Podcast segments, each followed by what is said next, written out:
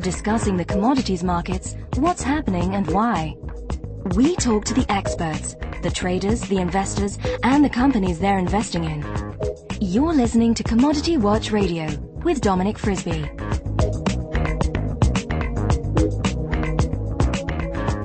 Hello and welcome to Commodity Watch Radio, which, as you know, is hosted in association with MineSite.com.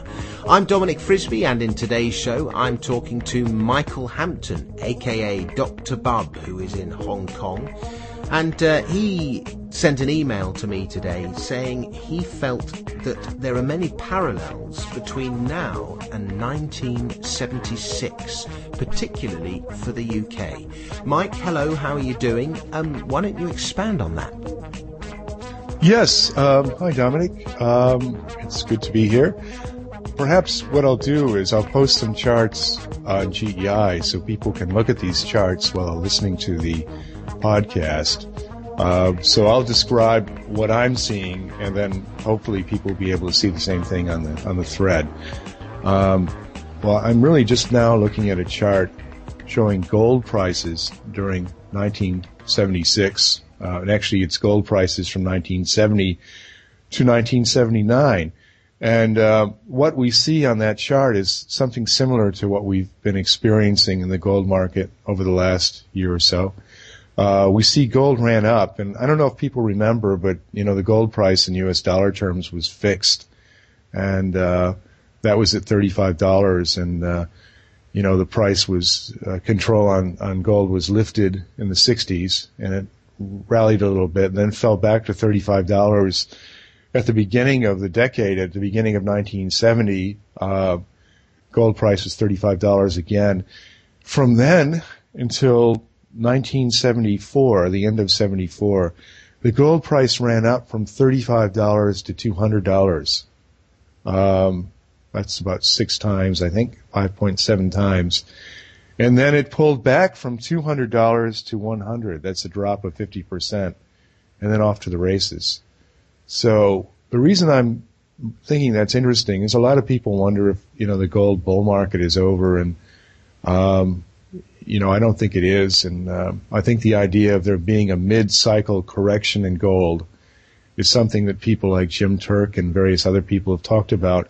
It's interesting to look back at this previous mid-cycle gold correction and see that a drop of 50% in the price of gold was just the setup for a big rally. And, you know, what was happening in the background in the, you know, the economy – then, and we can think about the UK, and I'll, I'll, find the chart for the UK. I haven't got it in front of me, but I'll find it and put it on the thread. But what happened in the US is there was a pretty huge drop in the stock market in uh, in 74-5, and there was a huge drop, even bigger. I think it was over 80 percent in in in the uh, in the UK stocks at the time. It's one of the biggest drops in stock market history, actually. I, I don't know if you remember that, but the chart will make an interesting viewing for those who don't have a memory of this. I was only um, six. well, you probably didn't have much of a portfolio in those days uh, at six years old. But uh, so anyway, um, you know, the, the, there was a lot of pain around, like there is now, and stocks were down, and governments reacted by cutting interest rates, and uh, basically that period of falling stock prices and falling interest rates set up another jump in inflation. And uh, we may be in a very similar similar period now.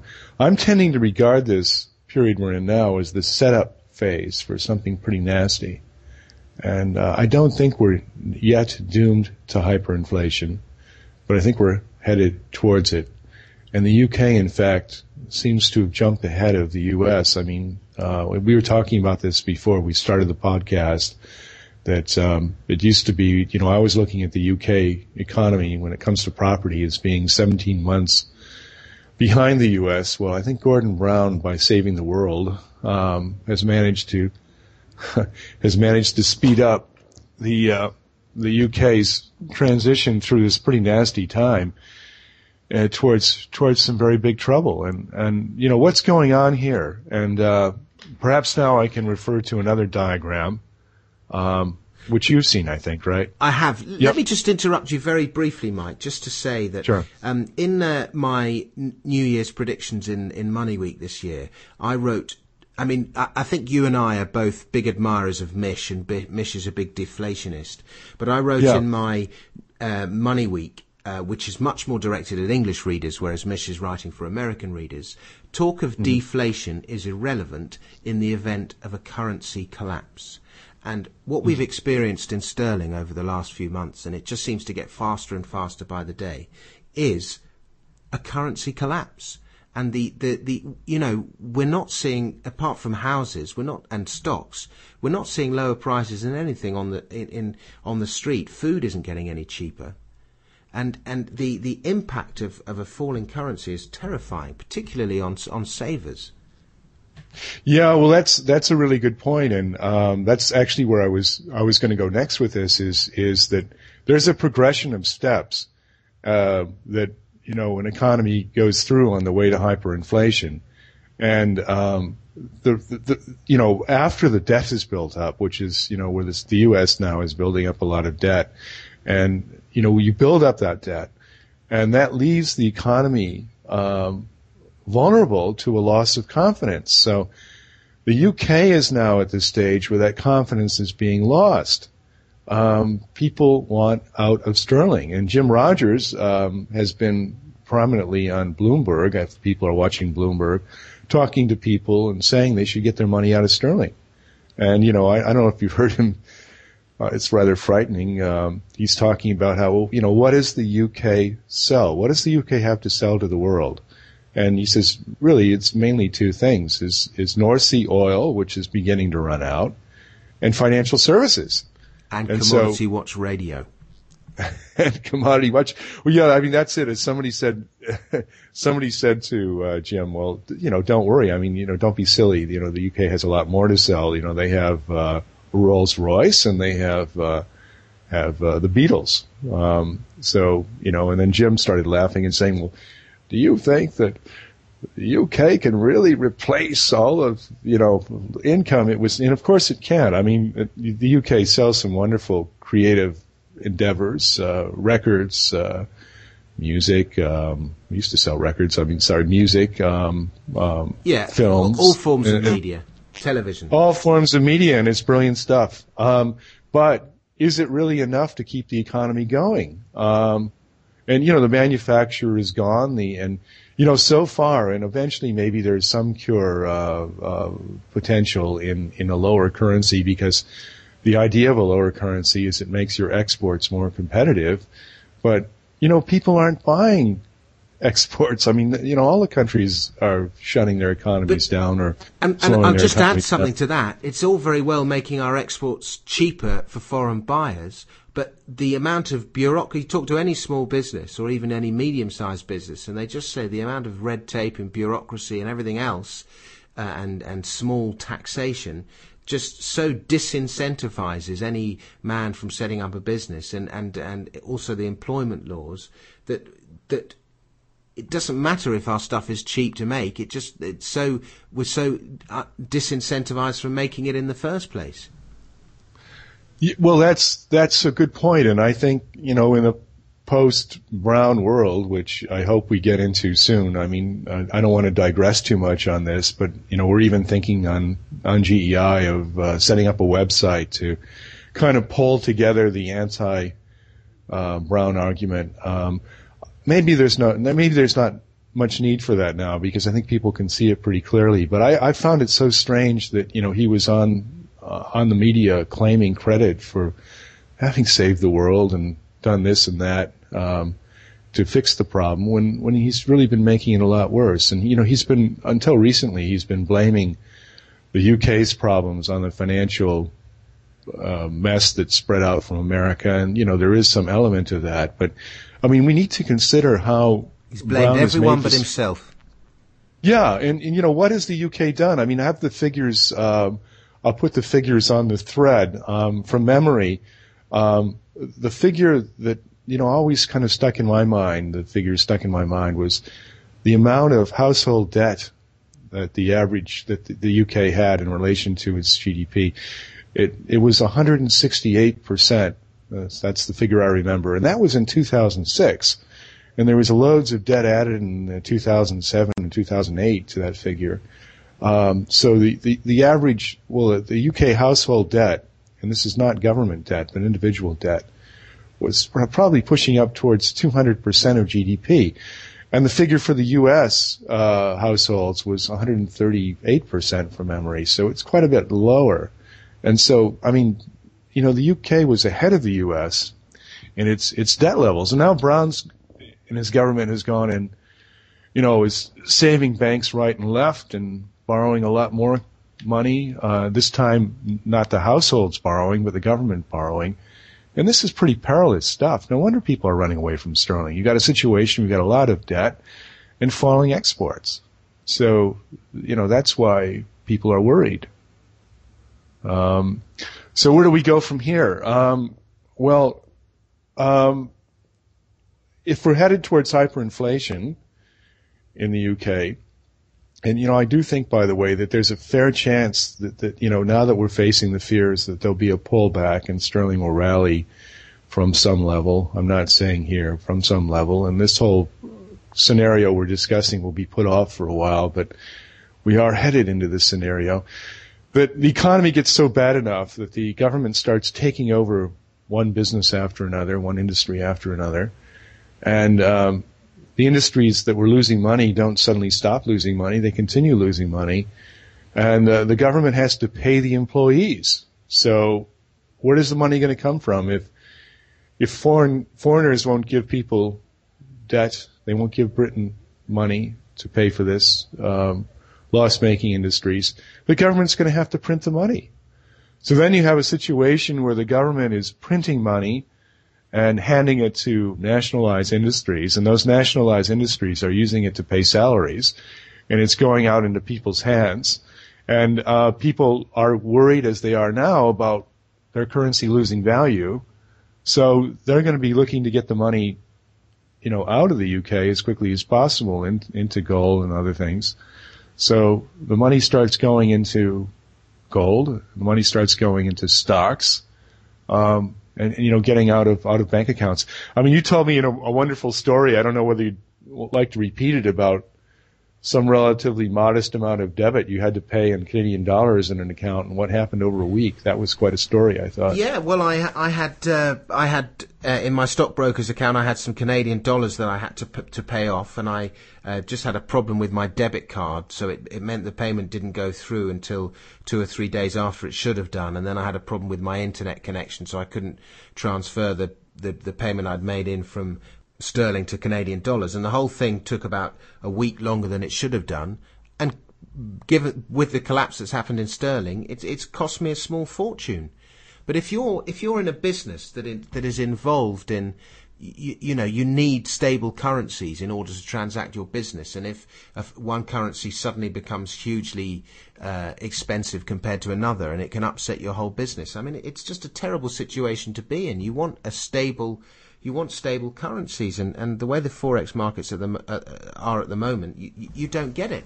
And and the, the, the other interesting comment is I, I had I went to buy a bottle of champagne the day before yesterday, and I couldn't believe how expensive it was. And I said to the woman in the off license, "Why is it so expensive?" And she said, "Champagne is made in France, and the currency of France is the euro, and they sell champagne in euros." I wonder how quickly she's adjusting her prices as well, because she would have bought her inventory when when the sterling was more more expensive. I mean, if she's if she's yes, intelligent she said, she about said, it, this is my Christmas stock. You wait till the next load Yeah. of stock comes in. there you go, there you go. I mean, actually, and and you know that that's that's when you start seeing you know the move towards high inflation, hyperinflation, because people realize that the goods coming into the UK from Europe and, and elsewhere are going to get more expensive. So what what they do is they say, okay, um, I've got money sitting in the bank. It's losing losing value because sterling's losing value.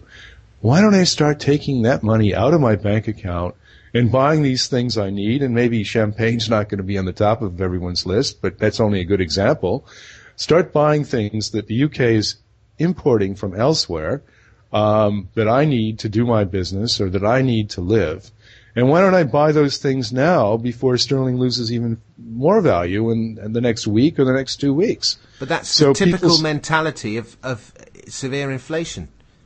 Yeah, and so that's and and and, and then um, as people see the, the, the you know those costs going up, they go back to their employees where they have a job and they think they have some chance of holding on to it. For example, when they're working for the government, and they say, "Look, you know, you're just going to have to pay me more money. You're going to have to pay me more wages, more salary in this government job, so that I can afford all these things that are going up in costs." And you know, that that's probably not very far away.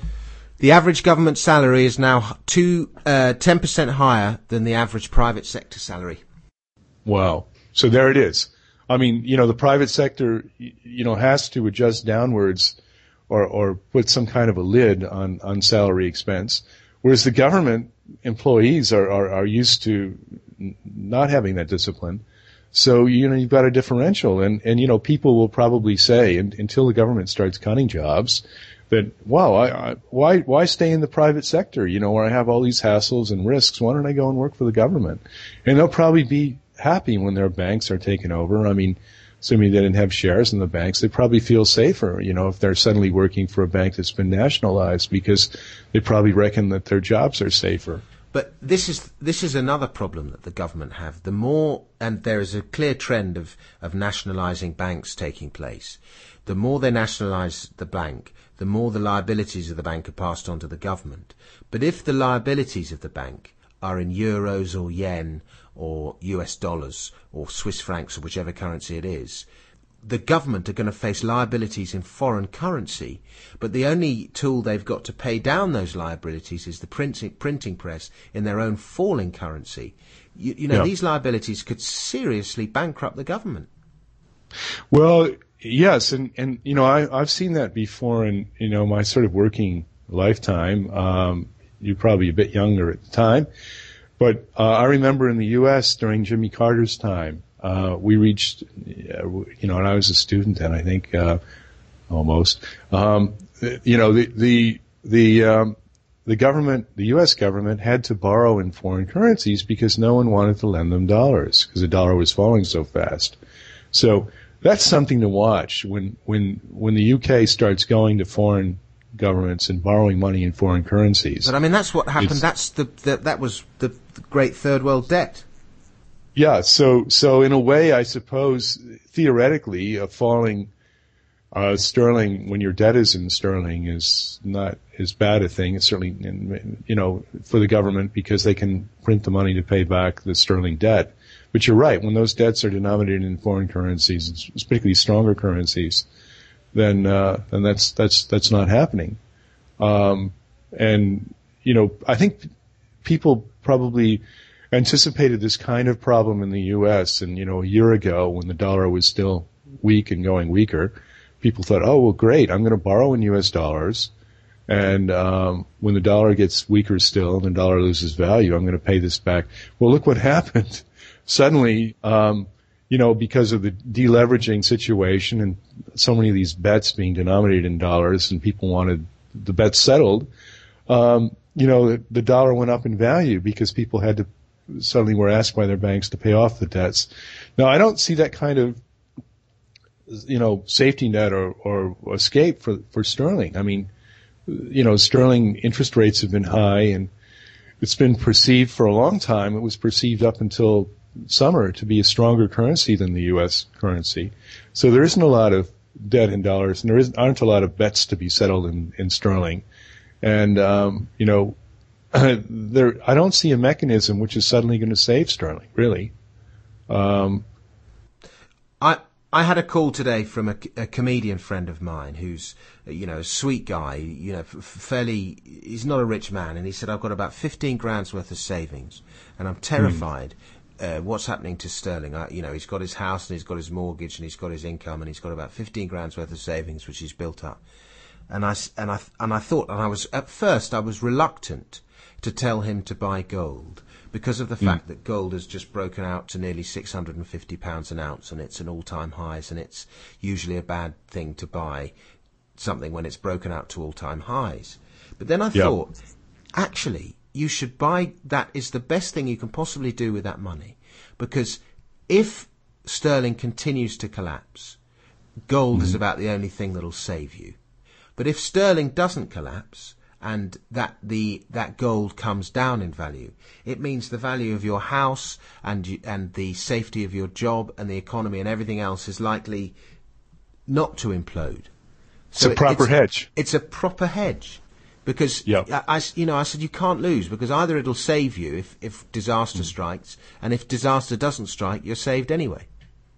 Yeah, well, uh, you know, I, I think you've got to put some of that money into gold for exactly that reason.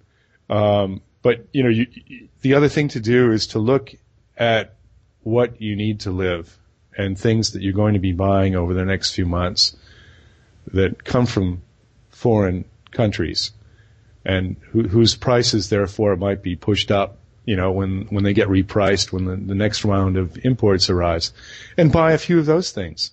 And it really depends on the individual. One has to go through and think about what one needs to live that comes comes from abroad.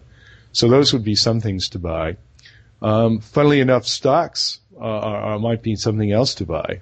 Um, uh, we were talking about this earlier. Is that there are a number of mining stocks, especially gold mining related stocks that are quoted in sterling that one can buy in the stock market. That might be a place to put some of your money. I wouldn't suggest putting it all there because there are other risks as we've seen in the last year when you do that. But uh, I think you'll see people start fleeing, you know, into the stock market.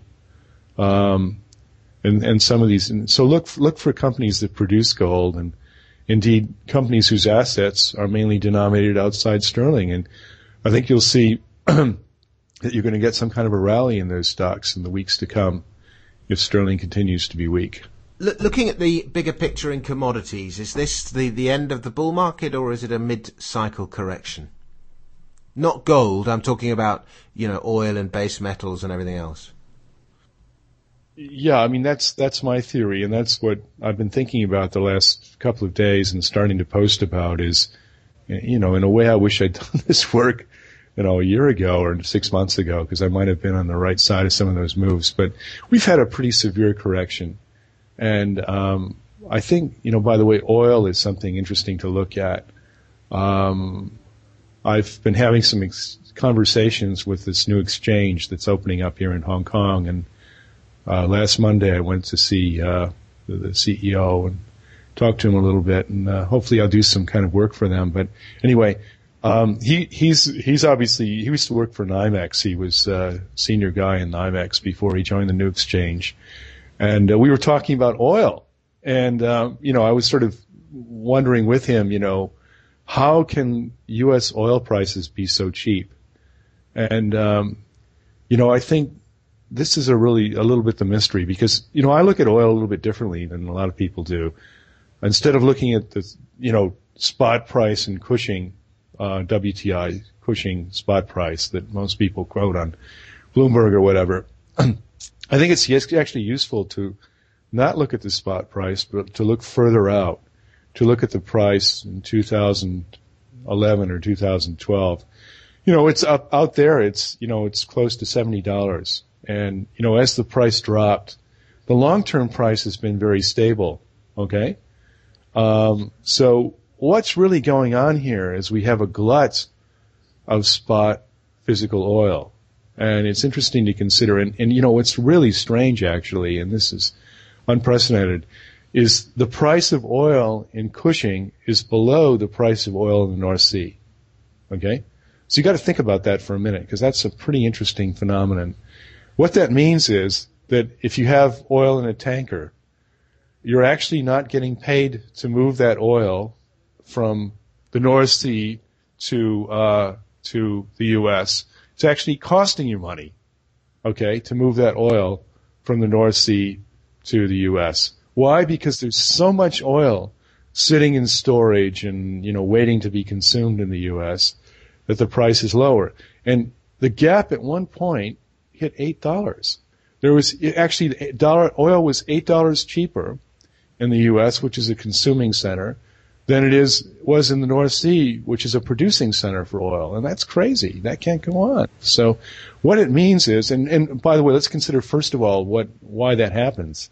I mean, basically, people who have oil um, are being pushed by their banks to repay debt. You know, as the oil price falls, the banks get nervous and they want their debt repaid. So they're insisting that people who have debt that they continue to pay pay back their debt and they pump oil as much as they can. So people are paying pumping oil like mad in the U.S. to repay these debts. Um, and they're honoring contracts they have. And if the contract requires them to deliver oil into Cushing, they're doing it because, you know, that's the only way they're going to get paid if they honor their contracts.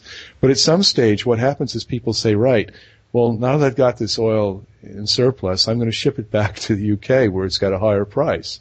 So, um, you know that, and, and, and moreover, people have still have the flexibility to decide the destination for the oil they're not going to bring it into the U.S. anymore. They're going to, you know, use it somewhere else. So what is about to happen, and maybe it started already, uh, and I think there's a fair chance we're seeing a turn in oil here, uh, spot oil.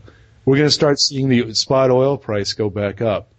And, you know, the, you know, turning these, these markets around is a bit like turning the, Queen Mary is, you know, it, it, you know, it takes time for these decisions to be made and turn things around.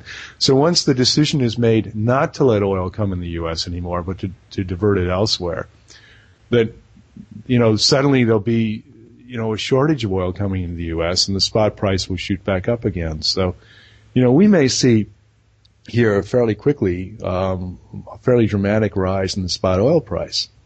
Uh, and, you know, longer term, um, decisions are being made about whether to go ahead with oil projects.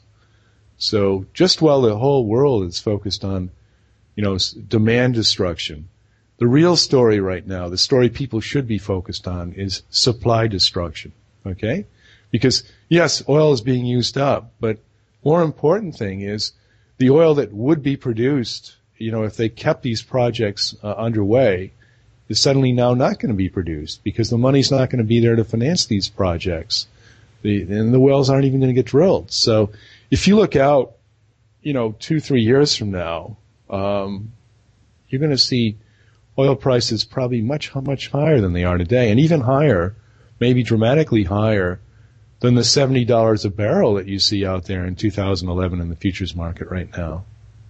Uh, I mean, I made a forecast, uh, last last year, you know, before the oil price peaked. You know, I kind of forecast the the peak was coming, and I thought the oil price would drop back to eighty to hundred dollars. I mean, it's dropped a lot further than that, but it's basically the long term price has dropped back to that sort of range. Um, and then I said after the price drop, you know, at some point oil will bottom and the oil price will go up. And I have a forecast from somewhere in the time frame of 2011 to 2013 of $400 a barrel. I'm sticking to that. $400 a barrel in the time frame of 2011 to 2013. Uh, and you know that at that time, the oil price won't be worth, the dollars won't be worth what they are today. We'll be seeing, by that time, I reckon we'll be seeing a falling dollar, just as we're seeing a falling sterling now. So, at $400, your dollar isn't going to be buying you as much as it's buying today. So anyway, I mean, we're in for some very interesting times. Um, I'm, I'm, writing an article um, which will have the uh, 17 steps to uh, to a greater depression, and we're in the U.S. we're we're about step seven right now, and the U.K. looks like it's jumped ahead to a point where the really dangerous, scary part, where where uh, where foreigners start losing confidence in, in, in the currency. And it's going to get very interesting from here. All right, Mike. Well, I mean, a- anything else you'd like to add, or, or should we uh, should we leave it there? I'll post a link to this chart. In fact, I might even post it on the um, on the Commodity Watch Radio homepage because it's such a good chart. Well, I, you know, one of the reasons I'm writing this article is, in, you know, I might try and get it published in some different places than, you know, alongside financial sense, but in some other places as well, because it's not too late to stop this. There are some things that can be done. And, you know, I don't want to go into that now because it's a long conversation, but maybe we can do another podcast at some point, maybe after the article has come out or when it's nearly finished and talk about what can still be done. I mean, I think the UK is has fewer options than the U.S., but the U.S. has a number of options, um, and they really revolve around, um, you know, moving towards some forgiveness of debt, um, because the, the, the really, and this is where the UK is now. I mean, the really dangerous thing now is, you know, what happens to the housing market from here because I, I don't think we're at the bottom in the UK, and you know, it's going to be part of the story from here and you know it's it's going to get worse. I think much worse before it gets better, and so that's going to be something to watch in the UK and also in the US. Well, Michael Hampton, the website is globaledgeinvestors.com and Mike posts as Dr. Bub. And as always, Mike, it's been a real pleasure talking to you. Thank you very much. Same with me, Dominic. I always enjoy it. Thank you. Commodity Watch Radio is presented and produced by Dominic Frisby for MineSite, with music by Manolo Camp. To discuss the markets and have your say, why not visit our bulletin board at globaledgeinvestors.com. That's globaledgeinvestors.com.